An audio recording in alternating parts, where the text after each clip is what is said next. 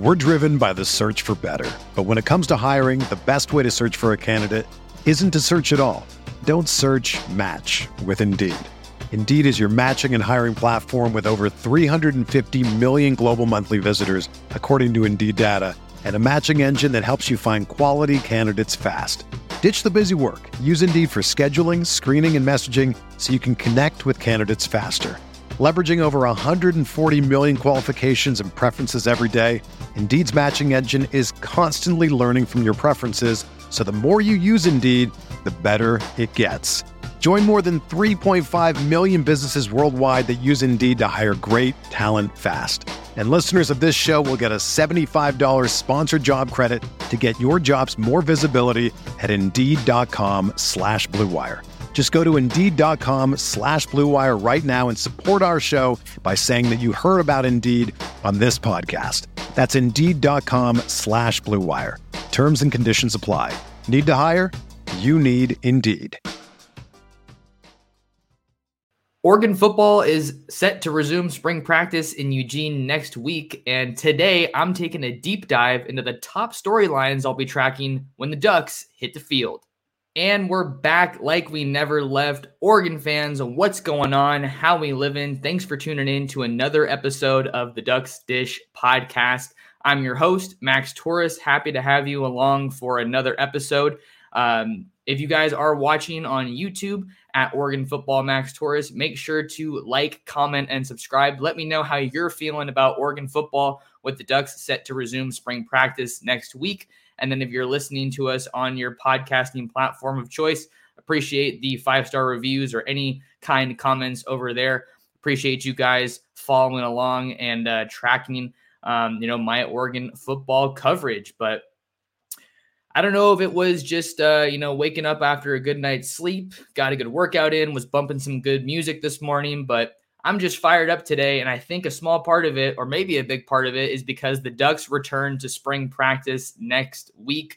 Um, players are coming back to Eugene. We're seeing it on their stories. They're back in Eugene after kind of uh, flocking back home uh, to their uh, respective areas, uh, hometowns. We know that Oregon is a program that recruits nationally, so uh, everyone's coming back to Eugene and they're ready to get after it, to kick it into high gear, to ramp things up on the practice fields at the Hatfield Dowling Complex and in the weight room with Wilson Love and his coaching staff. So today we're going to be breaking down the top storylines that I'm going to be tracking as the Ducks resume spring practice. But one other small note, um, in case you guys missed it yesterday, I had uh, an awesome episode of the Oregon Recruiting Hour where I talked about Elijah Rushing, Rushing excuse me, Elijah Rushing, a five-star defensive end edge rusher that uh, just locked in a visit to Oregon for the spring game. Tons of big time visitors will be in town for the spring game. I want to say it's around five five stars, at least four or five stars, but you know I'm going to be working to confirm that list for you guys over on ducksdigest.com and uh, keep you up to date on all the big names that are going to be coming. But we talked about Elijah Rushing on that episode, talked about Gary Bryant Jr., the USC wide receiver transfer. I talked about my thoughts on where Oregon stands in his recruitment, if they're maybe going to be able to get a commitment from him. And then I also talked about uh, Aaron Nolan, the 2024 quarterback, who is nearing a decision and might get out to Oregon before he makes his ultimate his final commitment that decision coming on April 8th. So a lot of really good stuff there. Make sure you guys check that one out if you haven't already. That's on YouTube as well as your podcasting platform of choice.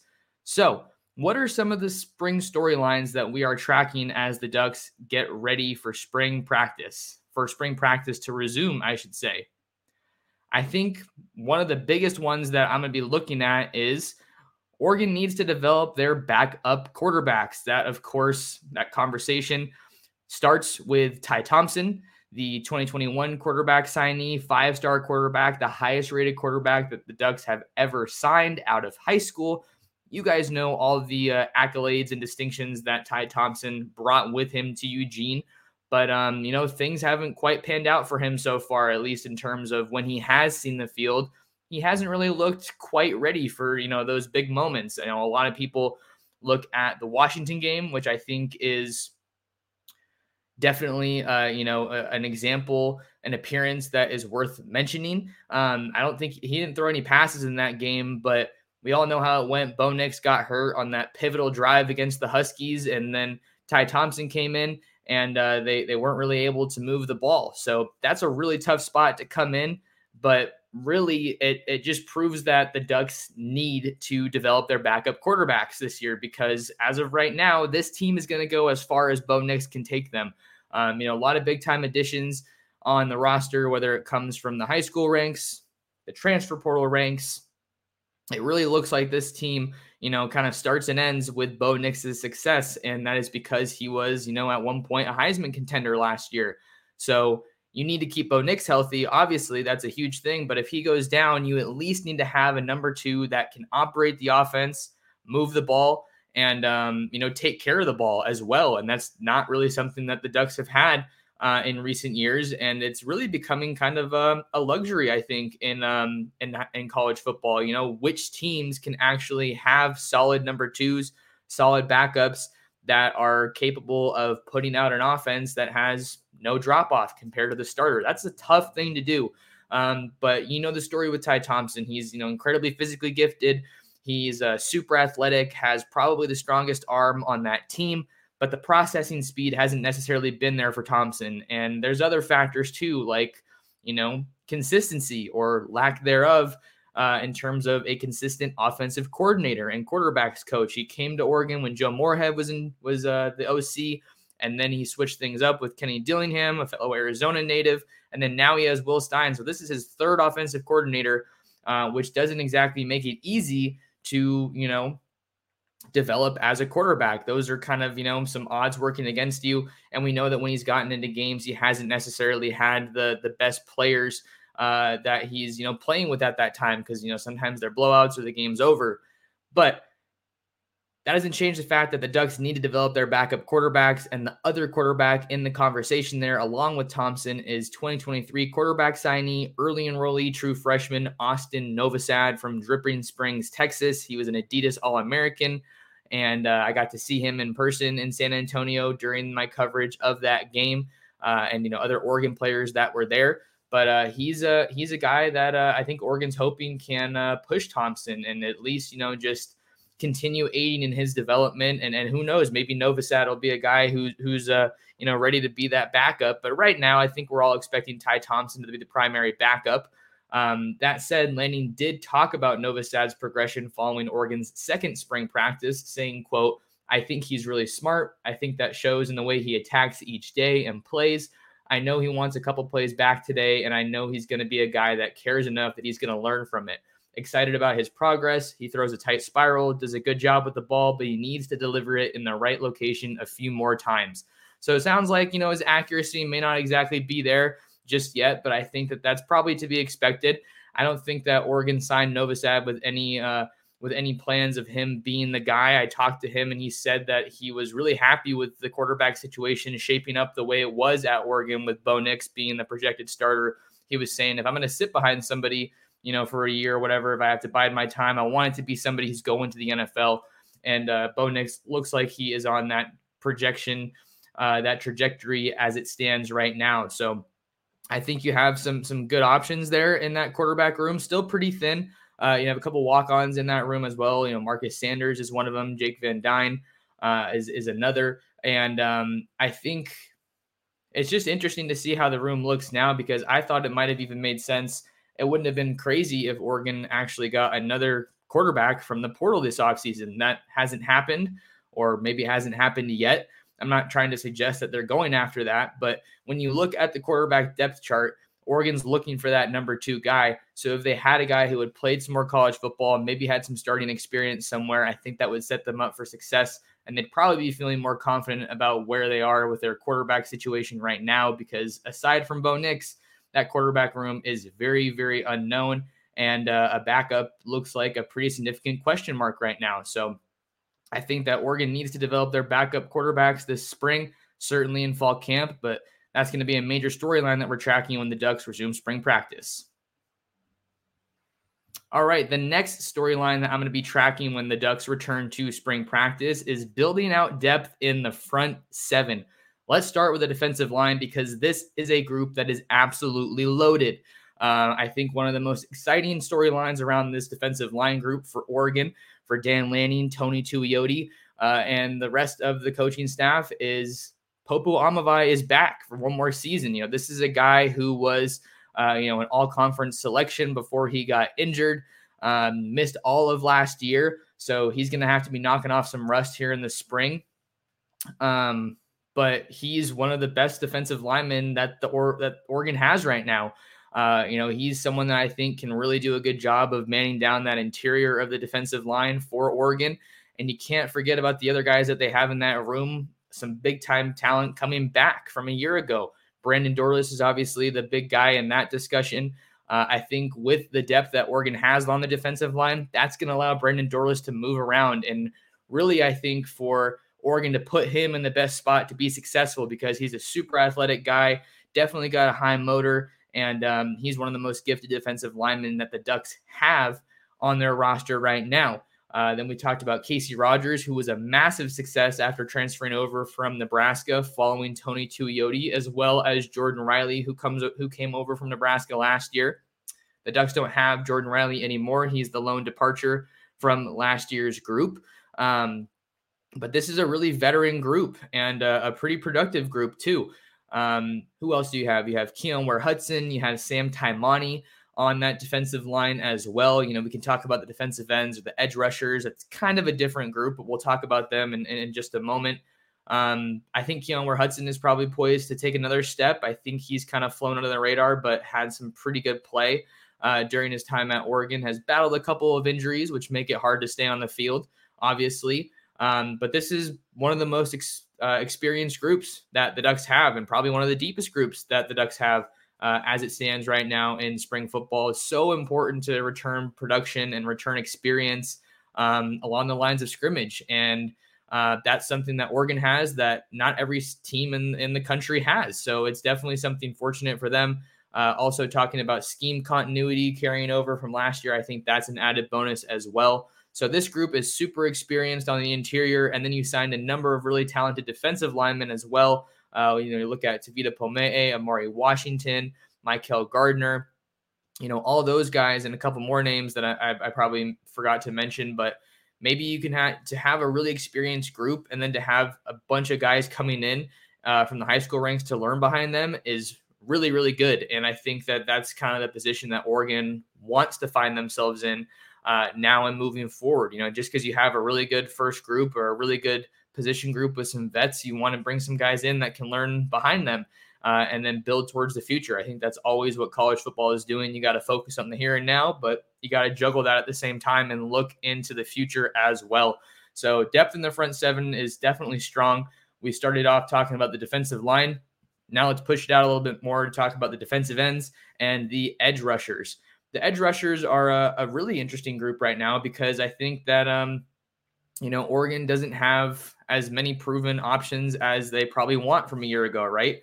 Uh, you lose DJ Johnson from last season, and then Mase Funa comes back. He's he looks like he's really kind of maybe taking the next step in his game. I think he's been at Oregon for a while, so some fans are were hoping to see what we saw from Funa last season. His biggest play probably was that pick six against Wazoo that uh, ultimately helped Oregon win the game. And uh, I think that was a huge game because it showed us that Oregon is capable of being a team that can put together a comeback, something that we haven't seen in recent years, certainly under Mario Cristobal with that ground and pound offense. Um, so yeah, I think Mase Funa is kind of you know one of the the best returner that they have, but we got to talk about Jordan Burch. You know, Jordan Burch, big big time addition from the transfer portal, coming over from South Carolina. Um, you know, you're really looking at Tosh Lupoi and Dan Lanning to help take his game to the next level. Uh, I think that he's such a good addition because I already talked about all those guys that you have on the D line.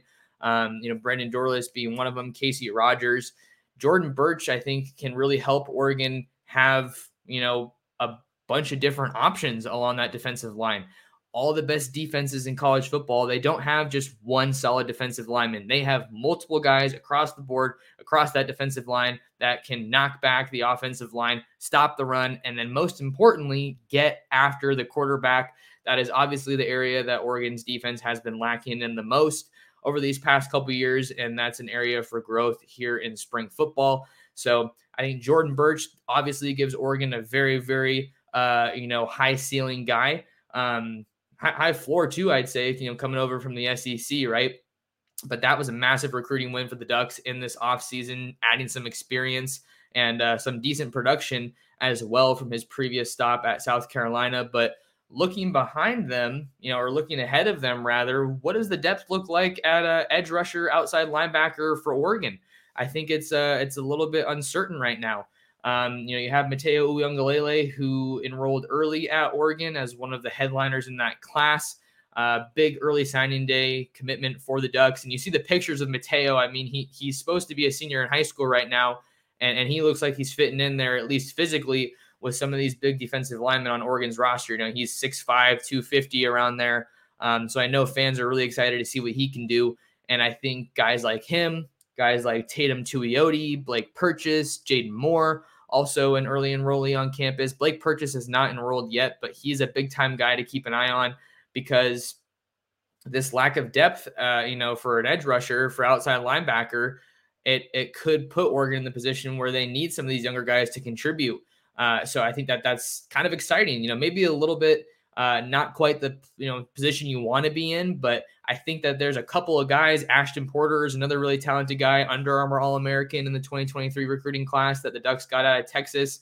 He's another guy that could find his way into that two deep right now. Um, I think another guy I wanted to mention, maybe not so much on the outside because I think they've kicked him inside a little bit, is Jake Shipley. Um, I think he he's starting to look like he's progressing more at Oregon and he's kind of seeing the field a little bit more. Um, but you got some some pretty solid options along uh, you know along the outside linebacker.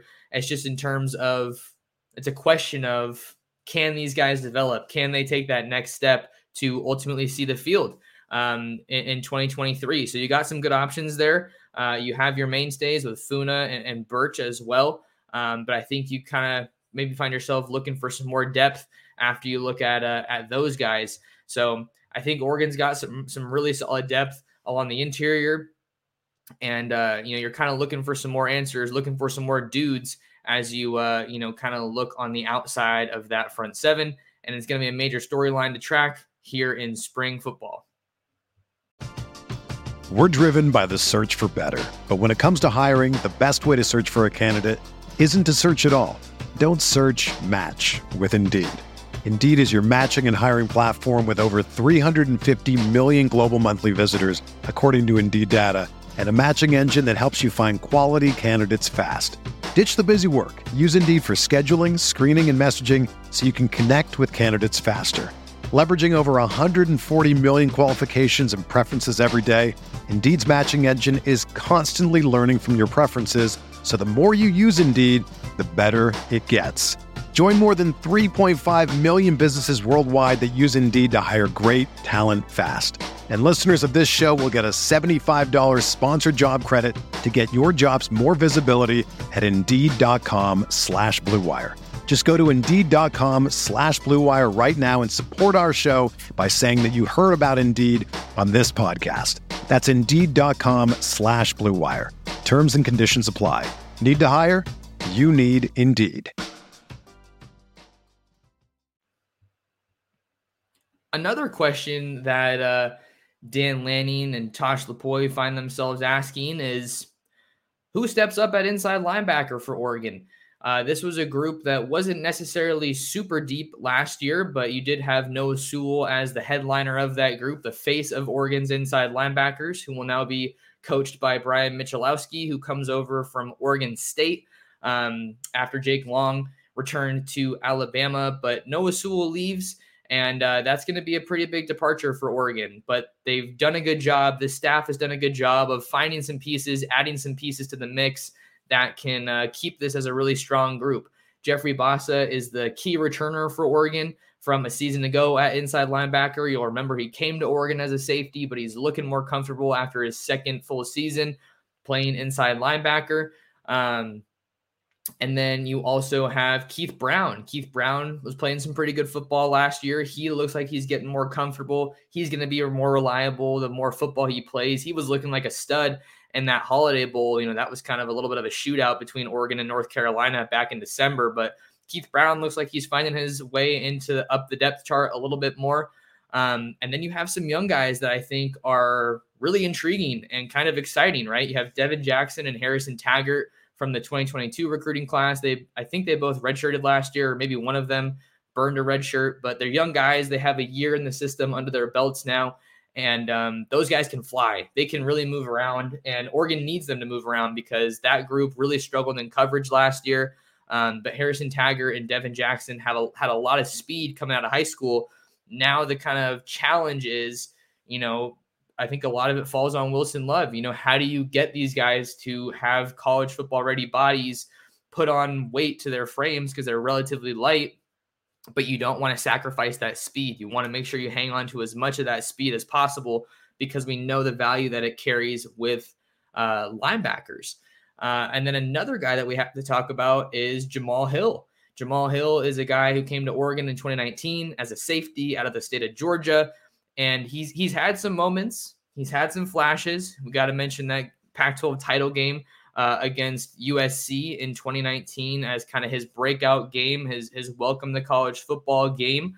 Um, but he hasn't really been able to replicate that production, and that's a crowded safety room. You got him, Steve Stephens, Bryan Addison, and then you add in Tysheem Johnson and Evan Williams from the transfer portal.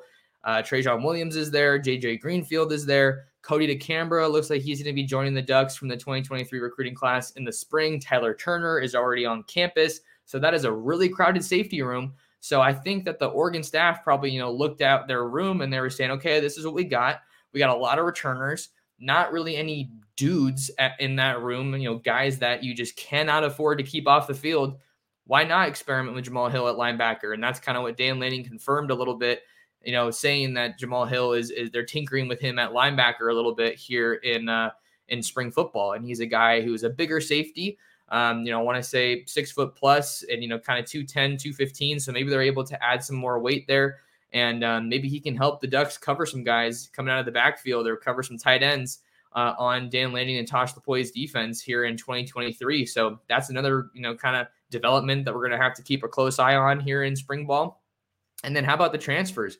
Got to talk about those transfers at inside linebacker. We're looking at Jestin Jacobs from Iowa. He's already drawing some buzz as a top 2024 NFL draft prospect. He was banged up last year. He had a pretty solid career at Iowa, but I think there's a lot of excitement around him working with this star studded defensive staff at Oregon.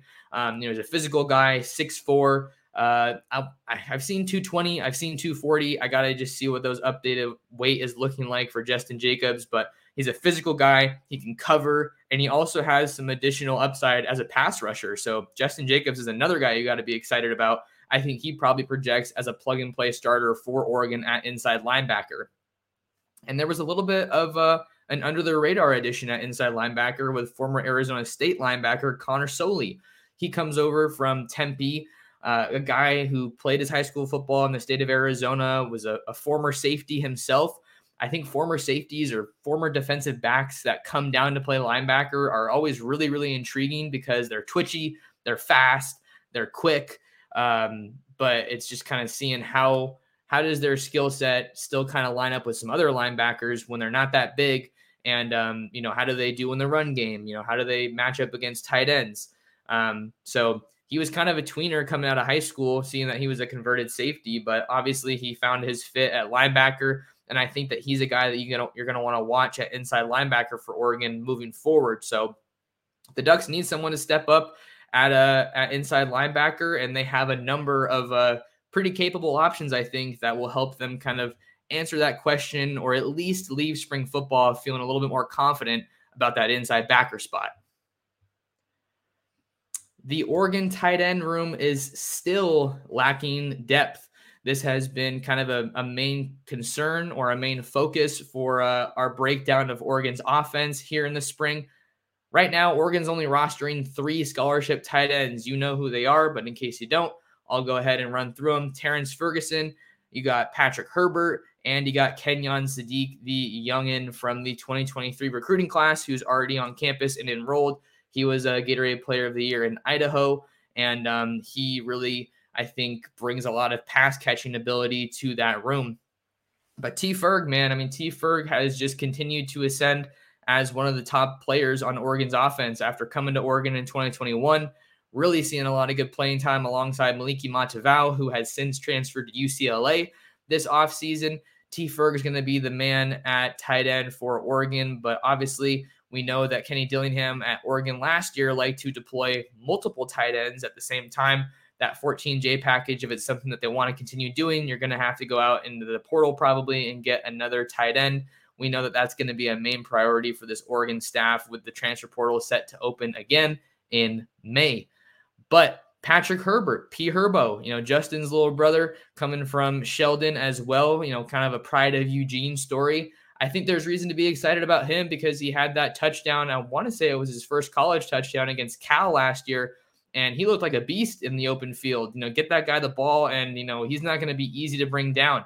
I think Terrence Ferguson is definitely your top pass catcher, but I don't think we've seen the best football that Patrick Herbert has in store and he played his first full college season last year. You know the story with him. He's been at Oregon for a number of years. I think it was originally uh, from the class of 2019, and he just always was getting injured. You know, really terrible injury luck. I think both of those knees had some pretty serious injuries, but he played his first full college season last year. Got a knock on wood here. Uh, never want anyone to get injured but he comes into the 2023 season with some of that under his belt and i think that that probably does some good stuff for your confidence right we we probably don't even talk enough about the the mental toll that these injuries can take on these guys. And I think that that's a huge takeaway for last season. Maybe Patrick Herbert wasn't putting up, you know, amazing numbers, but just for a guy like him, you know, or a guy like Cam McCormick who's at Miami now, I'm sure we can kind of lump those guys together a little bit because they've both been injured so much. I think that they would they would definitely tell you just the value of being able to go through a full season has. You're not you're not over there with coaches telling you, "Hey man, just, you know, take those mental reps, you know, stay in the gym working on your upper body because that's what you can work on." No, he was on the field. He was going through it. So he's looking a lot more comfortable. He has a year, uh, full year playing with Bo Nix, as does Terrence Ferguson.